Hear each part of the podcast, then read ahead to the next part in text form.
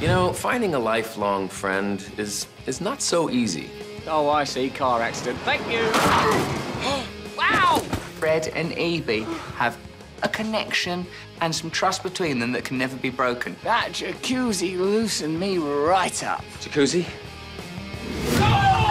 Yes, we have differences. Yes, we have our squabbles. It's important to find a friend who understands you and accepts you for who you are. Well, what are the newspapers for? Yeah, you know, you're an animal, so. Oh, I understand. I'll just sleep down here among my poo and pee like a pig. Fred and EB are two people, or rabbit stroke person, that have a lot in common. What's that for? That's for people who've gone loony. We're both slackers, we're both shaman, we're both mystical characters. Are you being serious? We're bonded together by mutual need. That's very good.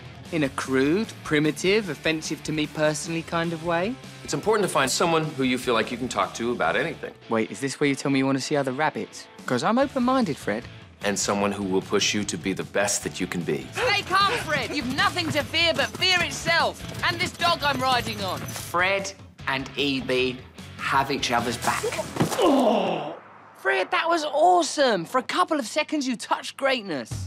When it comes to the crunch, when the chick revolution, the coup d'etat, de the chickadees goes a little bit wrong, they support each other. It's called a coup d'etat, which is a French for coup d'etat. Can there be any more important message in any film ever?